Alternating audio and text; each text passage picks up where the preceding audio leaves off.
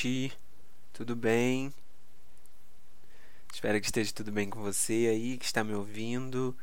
Hoje, se Deus quiser e se eu tiver conseguido postar o episódio no dia certo, hoje é dia 24 de dezembro de 2020, véspera de Natal. Amanhã, sexta-feira, dia 25, nós celebramos o Natal, né? Em um ano atípico, talvez as as festas sejam um pouco diferentes, né? Seja reduzido o número de pessoas, não sei como que vai ser aí a sua comemoração, mas amanhã nós comemoramos o Natal, uma data extremamente importante, né? Além de muito gostosa, porque o Natal é muito bom, né? O clima do Natal, os filmes natalinos da Netflix, as comidas boas, né? Tudo isso é muito legal. Mas para nós cristãos é uma data extremamente importante, né? Não porque nós sabemos que é uma data muito comercial, né, da nossa sociedade e tudo mais. Nós sabemos que não temos uma certeza, né, de um dia certo, uma data certa, mas o dia 25 de dezembro foi escolhido para comemorar, né, celebrar, relembrar e, e celebrar o, o dia do nascimento de Jesus, do nosso Salvador. E por isso é uma data tão importante para nós, né, para o cristianismo e tudo mais. Eu particularmente amo Natal. O dia de Natal para mim é um dia muito importante assim, de de gratidão mesmo, né? Eu tenho o meu momento com o Senhor de agradecimento e tudo mais. E eu queria fazer um episódio, obviamente, essa semana voltado a isso, ao Natal, ao nascimento de Jesus e entender o que é realmente essa data, o que isso significa nas nossas vidas, né? E no domingo nós tivemos um culto na minha igreja sobre o Natal, né? Já já introduzindo um pouco isso e me inspirou muito também a falar sobre mais sobre esse tema, né? E eu queria começar falando sobre uma passagem do nascimento de Jesus, bem no comecinho assim, quando nós vemos ali no, na história de Jesus, né, aquilo tudo que, que nós já conhecemos sobre Maria e José, né, chegarem a Belém, não terem nenhum lugar para ficar, né, para aquela criança nascer, eles são conduzidos até uma uma estrebaria, né? Jesus nasce ali no meio da na casa dos animais, né? E e, e, em uma manjedoura, né, onde ele fica, e logo em Lucas, no capítulo 2, ele narra rapidamente essa, essa situação, e depois, já no, a partir do versículo 8, ele começa a falar sobre os pastores, né? Então ele fala ali sobre sobre aqueles pastores de ovelhas que estavam no campo até que apareceu um anjo para eles, né? E eles se assustaram, obviamente, com, com aquilo, né, com aquela visão. E o anjo dire, direciona para eles e tranquiliza eles. E, e, o versículo diz assim: é, é a partir do versículo 10. Mas eu vou ler aqui numa versão que é da Bíblia A Mensagem. É uma versão bem poética da Bíblia, uma versão que eu, que eu gosto muito. E nessa versão, esse versículo está assim: O anjo disse aos pastores: Não tenham medo eu vim para anunciar a melhor notícia do mundo. O Salvador acaba de nascer na cidade de Davi. Ele é o Messias, o Senhor. Vocês o acharão. O bebê está envolto em panos e deitado numa manjedoura. Imediatamente, junto ao anjo, surgiu um imenso coro angelical cantando louvores a Deus, dizendo: Glória a Deus nas alturas e paz a todos os homens e mulheres na terra que lhe agradam.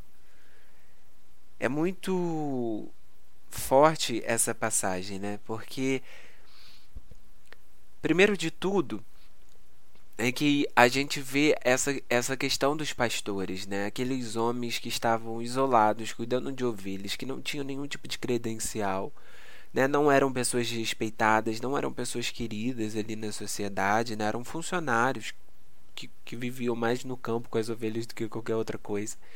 E eles são escolhidos para receber essa notícia, né? É...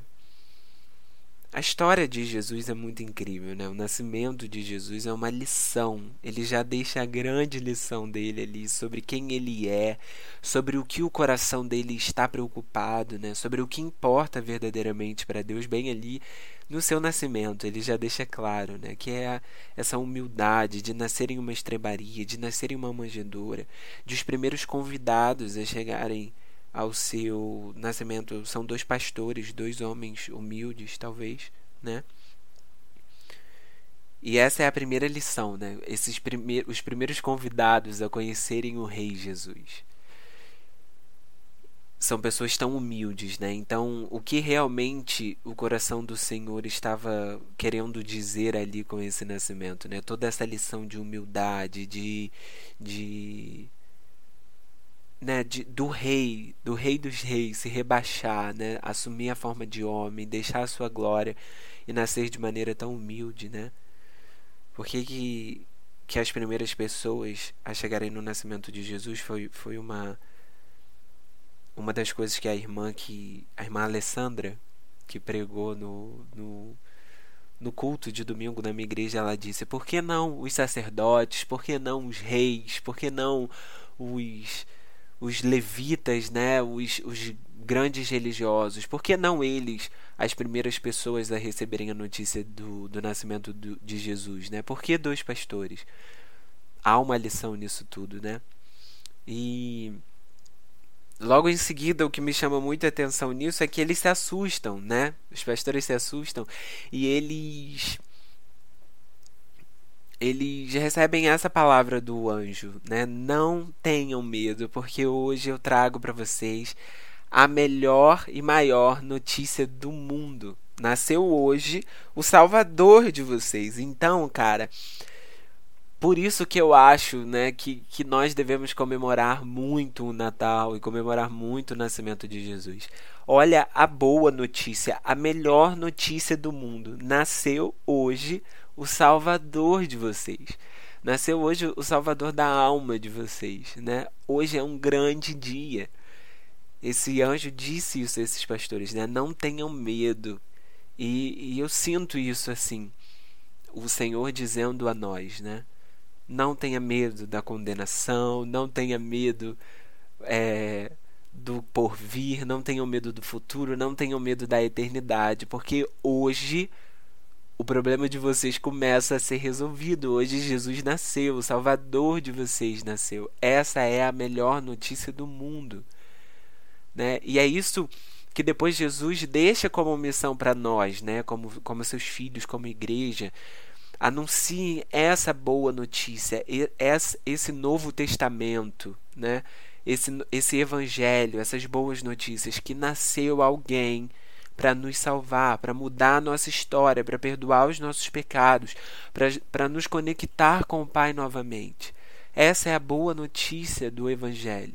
Existe um Salvador, Jesus nasceu, Jesus veio, Jesus morreu, ressuscitou, nos redimiu. Né? Que boa notícia, a melhor notícia do mundo a melhor notícia da história, a notícia que dividiu o tempo entre antes e depois. E não só o tempo, dividiu também a nossa vida, né? Entre antes e depois, entre antes da salvação, né? Entre condenação e agora libertação. Que bênção, cara, que bênção isso. Pensar sobre isso, né? Refletir sobre isso. Só nos resta mesmo glorificar ao Senhor diante disso, né? Diante dessa bênção que é o nascimento de Jesus, dessa boa notícia que nós recebemos.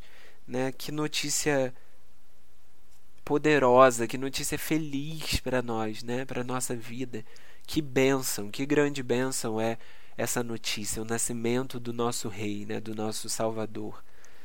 Né? Não tenham medo, porque hoje eu trago a melhor notícia do mundo. Nasceu hoje, na cidade de Davi, o Messias, o Salvador de vocês, né? o Salvador do mundo. É muito incrível isso. E um outro ponto que, que eu gosto muito nessa passagem é que nós vemos no nascimento de Jesus, né, nessa história, os, os seus atributos, né, sua, algo da sua personalidade. Porque nós sabemos que Jesus ele foi totalmente Deus, né? Mas ele era totalmente homem também. Ele habitava em Jesus essas duas naturezas, né? Ele era 100% Deus e 100% homem. E no seu nascimento nós já vemos esses atributos, né? Nós vemos ali a humanidade de Jesus, nascendo de uma mulher, nascendo em um lugar extremamente humilde, nascendo como uma criança normal, alguém que foi gerado durante nove meses e que nasceu de uma mulher de maneira natural, né? Totalmente humano, nascendo no meio de animais. Então nós vemos através disso a representação da humanidade de, de Jesus. Só que ao mesmo tempo, um coral de anjos se reuniu nos céus para celebrar e louvar ao nome de Deus porque aquela criança tinha nascido. Então aí nós vemos a parte sobrenatural da vida de Jesus, né? Nós vemos a parte natural, que é um nascimento natural, e depois nós vemos a parte sobrenatural. Nasceu o Rei dos Reis, o Deus encarnado, né? O Emanuel, o Deus conosco, ele acaba de nascer. Então, há uma celebração no céu de anjos. Há essa celebração total dos anjos no céu, essa comemoração para mostrar mesmo as duas naturezas de Jesus, né? Ele era Deus e ele era um homem. E é tão legal porque né, a Bíblia nos fala que há esse imenso coro, coro celestial, uma festa no céu, né, com o nascimento de Jesus. E depois a Bíblia também diz que toda vez que um pecador se arrepende, há festa no céu, né? Sempre que alguém encontra a salvação de, em Jesus, há uma festa no céu, né? Uma grande comemoração. Então, os anjos já estavam entendendo isso, né? celebrando isso. Nasceu o Salvador e agora as coisas vão começar a se encaminhar, a voltar ao plano original de Deus. Né? Isso é muito legal. É, então, essa é a boa notícia né, que nós recebemos das obras, das bênçãos do nascimento de Jesus.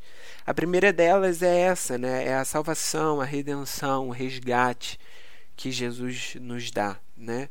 Ele veio, essa criança nasce com uma missão, né? Com a missão de resgate, né? Como num como em um filme de sequestro, né, onde o pai precisa resgatar o seu filho, esses filmes bem assim, nós nós temos a missão de Jesus como um resgate mesmo, né?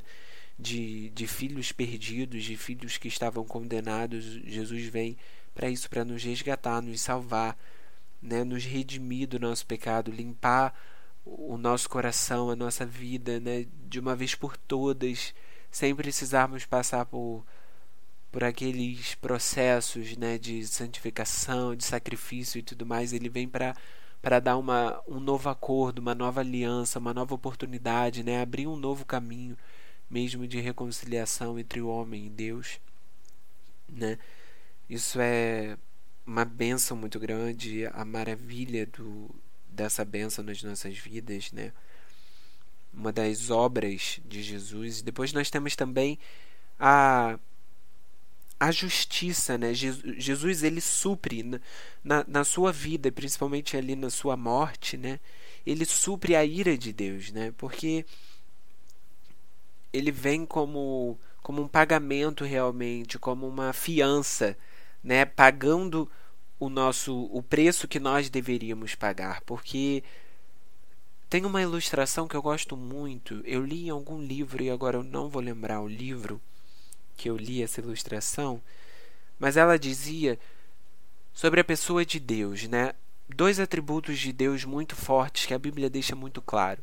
Um deles é a justiça. A Bíblia deixa claro que Deus ele é a própria justiça que na pessoa de Deus, do Deus Pai, não existe injustiça, nós não encontraremos isso nele. Ele é totalmente justo, ele é a própria justiça, né? Ele tem fome e sede de justiça. A justiça de Deus precisa ser saciada. Ele não pode negar esse atributo, esse atributo de si mesmo, né? Deus não nega a si mesmo. E um outro atributo muito forte de Deus é o amor, porque a palavra diz que ele é o próprio amor.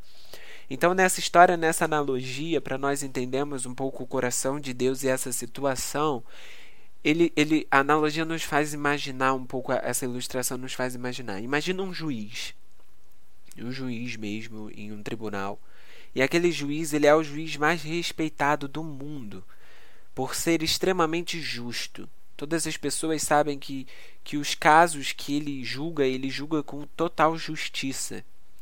E ele não pode, de jeito maneira, negar essa justiça nele. Ele não pode é, perder essa credibilidade da justiça que ele tem, sabe? Ele, ele é um homem extremamente respeitado por ser justo. E ele não pode perder isso de jeito nenhum. Só que de repente, em um dia do seu trabalho, ele recebe para julgar o caso de um, de um garoto que, dirigindo bêbado, acabou machucando alguém. Vamos colocar esse caso aqui. E quando ele recebe esse garoto, ele vê que esse garoto é o seu filho. Um filho que ele ama, que ele ama acima de qualquer coisa. Ele ama muito aquele filho. Só que o filho dele fez algo errado. E ele sabe que o filho dele está errado. O filho dele errou. O filho dele não tem não tem o que passar a mão por cima. O filho dele está condenado. E aí ele se encontra, esse juiz, ele se encontra nesse dilema entre a sua justiça, que ele não pode negar, e o amor ao seu filho, que ele também não pode negar. O que, que ele faz diante desse dilema? Como ele vai suprir a sua justiça, saciar a sua justiça, que ele não pode negar, porque ele não nega a si mesmo, e ao mesmo tempo como ele vai condenar aquele filho que ele ama tanto, que ele viu crescer, que ele criou, que ele fez de tudo para aquele filho ter um futuro bom e agora ele precisa condenar aquele filho. Ele sabe que o filho dele está errado e ele precisa condená-lo. Então o que, que ele faz? Ele condena o filho. Ele diz ao filho: Olha, filho, você ou você vai preso durante muito tempo e acaba com a sua vida, acaba com a sua juventude, acaba com o seu futuro. Ou você paga uma fiança de um milhão de reais. E aí você vai estar livre. E aí o filho olha para ele e fala: Pai, eu não posso pagar. Eu não posso pagar, eu não tenho esse dinheiro. O senhor sabe, eu não tenho um milhão de reais para pagar minha fiança, mas eu também não posso ser preso, pai. O Senhor é o juiz, me inocenta. E aquele pai sabe que não pode fazer isso. E ele também sabe que o filho não tem condições de pagar por si mesmo aquele preço daquela fiança para ser livre. Então o que, que o pai faz? Ele condena o filho, porque ele não pode negar sua justiça e ele sabe que é o certo a se fazer. Aquele filho errou e ele precisa pagar pelos seus erros. Então ele condena o filho mas logo depois que ele condena, ele se retira da sua mesa de juiz, ele tira a sua batina, né, a sua bata, não sei, a sua roupa de juiz. Ele desce do tribunal, vai até o filho, tira do seu bolso um milhão de reais e diz ao filho: agora paga o preço. Eu sei que você não pode pagar por si mesmo, então eu pago por você. Aceita de presente essa bênção, o pagamento do seu erro, e seja livre novamente. É uma história, é uma analogia, né? uma ilustração para a gente entender melhor o coração de Deus e essa situação. E é exatamente isso que acontece. Deus ele não poderia, nós erramos. Nós pecamos, nós merecíamos a condenação. E ele, como juiz, ele não podia negar, como justiça absoluta que ele é, ele não podia negar essa condenação. Ele estaria sendo injusto se não condenasse alguém que errou ao seu erro. Mas ao mesmo tempo, o que ele faz? Por, por nos amar, ele paga o preço que nós não poderíamos pagar.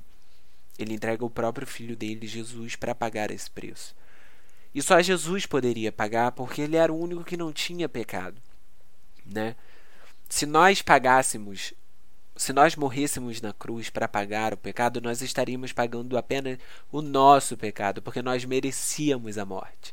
Nós não teríamos como pagar a conta do pecado de toda a humanidade, porque nós merecíamos aquilo. Seria justo nós morrermos por aquilo porque erramos. Mas Jesus não. Só ele poderia pagar o pecado, porque ele era o único que poderia assumir a conta de outra pessoa, porque a conta dele era limpa. Você não pode comprar algo se você estiver devendo. Só alguém com nome limpo pode pagar e comprar algo novamente, só alguém com nome limpo. Se você tiver com seu nome sujo, você não consegue sair comprando por aí. E essa era a nossa situação. Estávamos com o nosso nome sujo, condenado, e não poderíamos pagar pelo por nada, o preço de nada.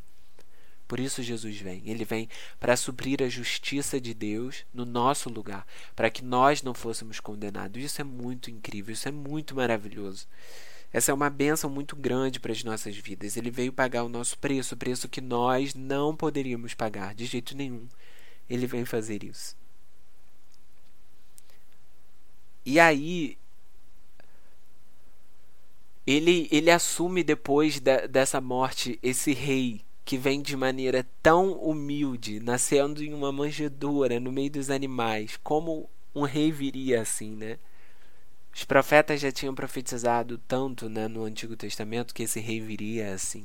E, e esse rei nasce de maneira tão humilde. O rei dos reis nasce de maneira tão humilde. Mas depois nós sabemos que ele reencontra né, a sua majestade.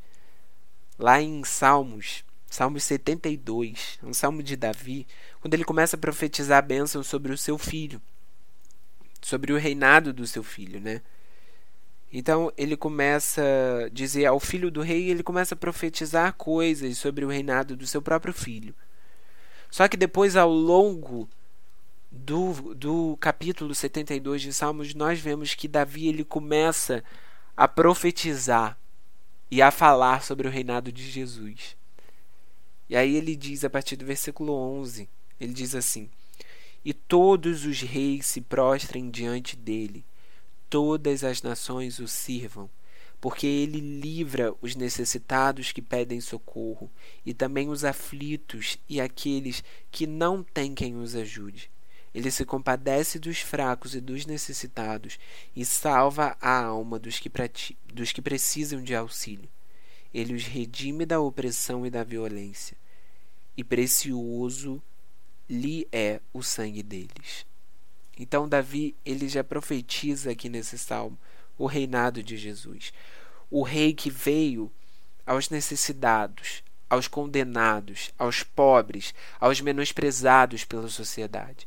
Esse era o Rei Jesus. Ele veio para essas pessoas. Durante os evangelhos, Mateus, Marcos, Lucas e João, nós vemos a vida de Jesus totalmente voltado para essas pessoas, aos marginalizados, as pessoas que estavam né, ali a, a quem da sociedade, as, as adultas, os, as prostitutas, aos leprosos, aos doentes, aos aleijados né, os cobradores de impostos, as pessoas que estavam ali à margem.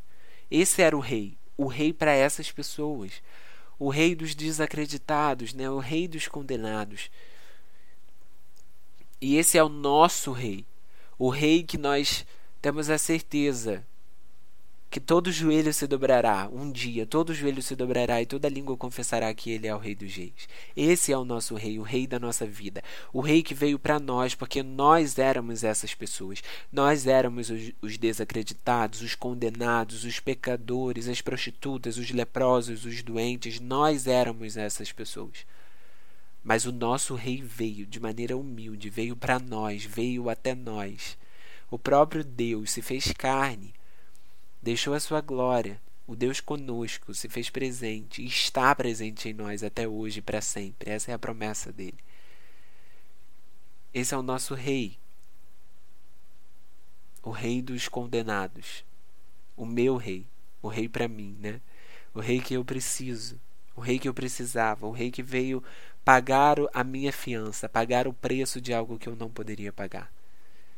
Isso é, isso é é a minha alegria, é a minha bênção, assim, saber que, que esse é o meu Deus, sabe? O Deus que me ama a esse ponto. O Deus que vive comigo, que, que habita em mim, né? que está comigo diariamente. Isso é muito bom. É muito reconfortante saber que temos um Deus tão bom, tão amoroso como o nosso. E é por isso que nós celebramos o Natal. Hoje, amanhã, dia 25, é por isso que nós temos mais do que motivos para comemorar mesmo, para ser grato, para agradecer, para celebrar, para aplaudir e adorar ao, ao Rei Jesus, né? Ele nasceu, ele esse acontecimento foi real, apesar de não sabermos ao certo quando foi, mas isso aconteceu e por isso nós estamos aqui. Por isso nós temos uma vida em abundância, porque Jesus nasceu. E por isso nós celebramos.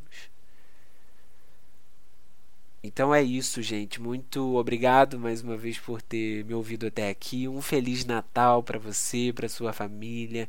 Que você celebre o nascimento de Jesus, comemore o nascimento de Jesus aí na sua casa, com todo o seu coração.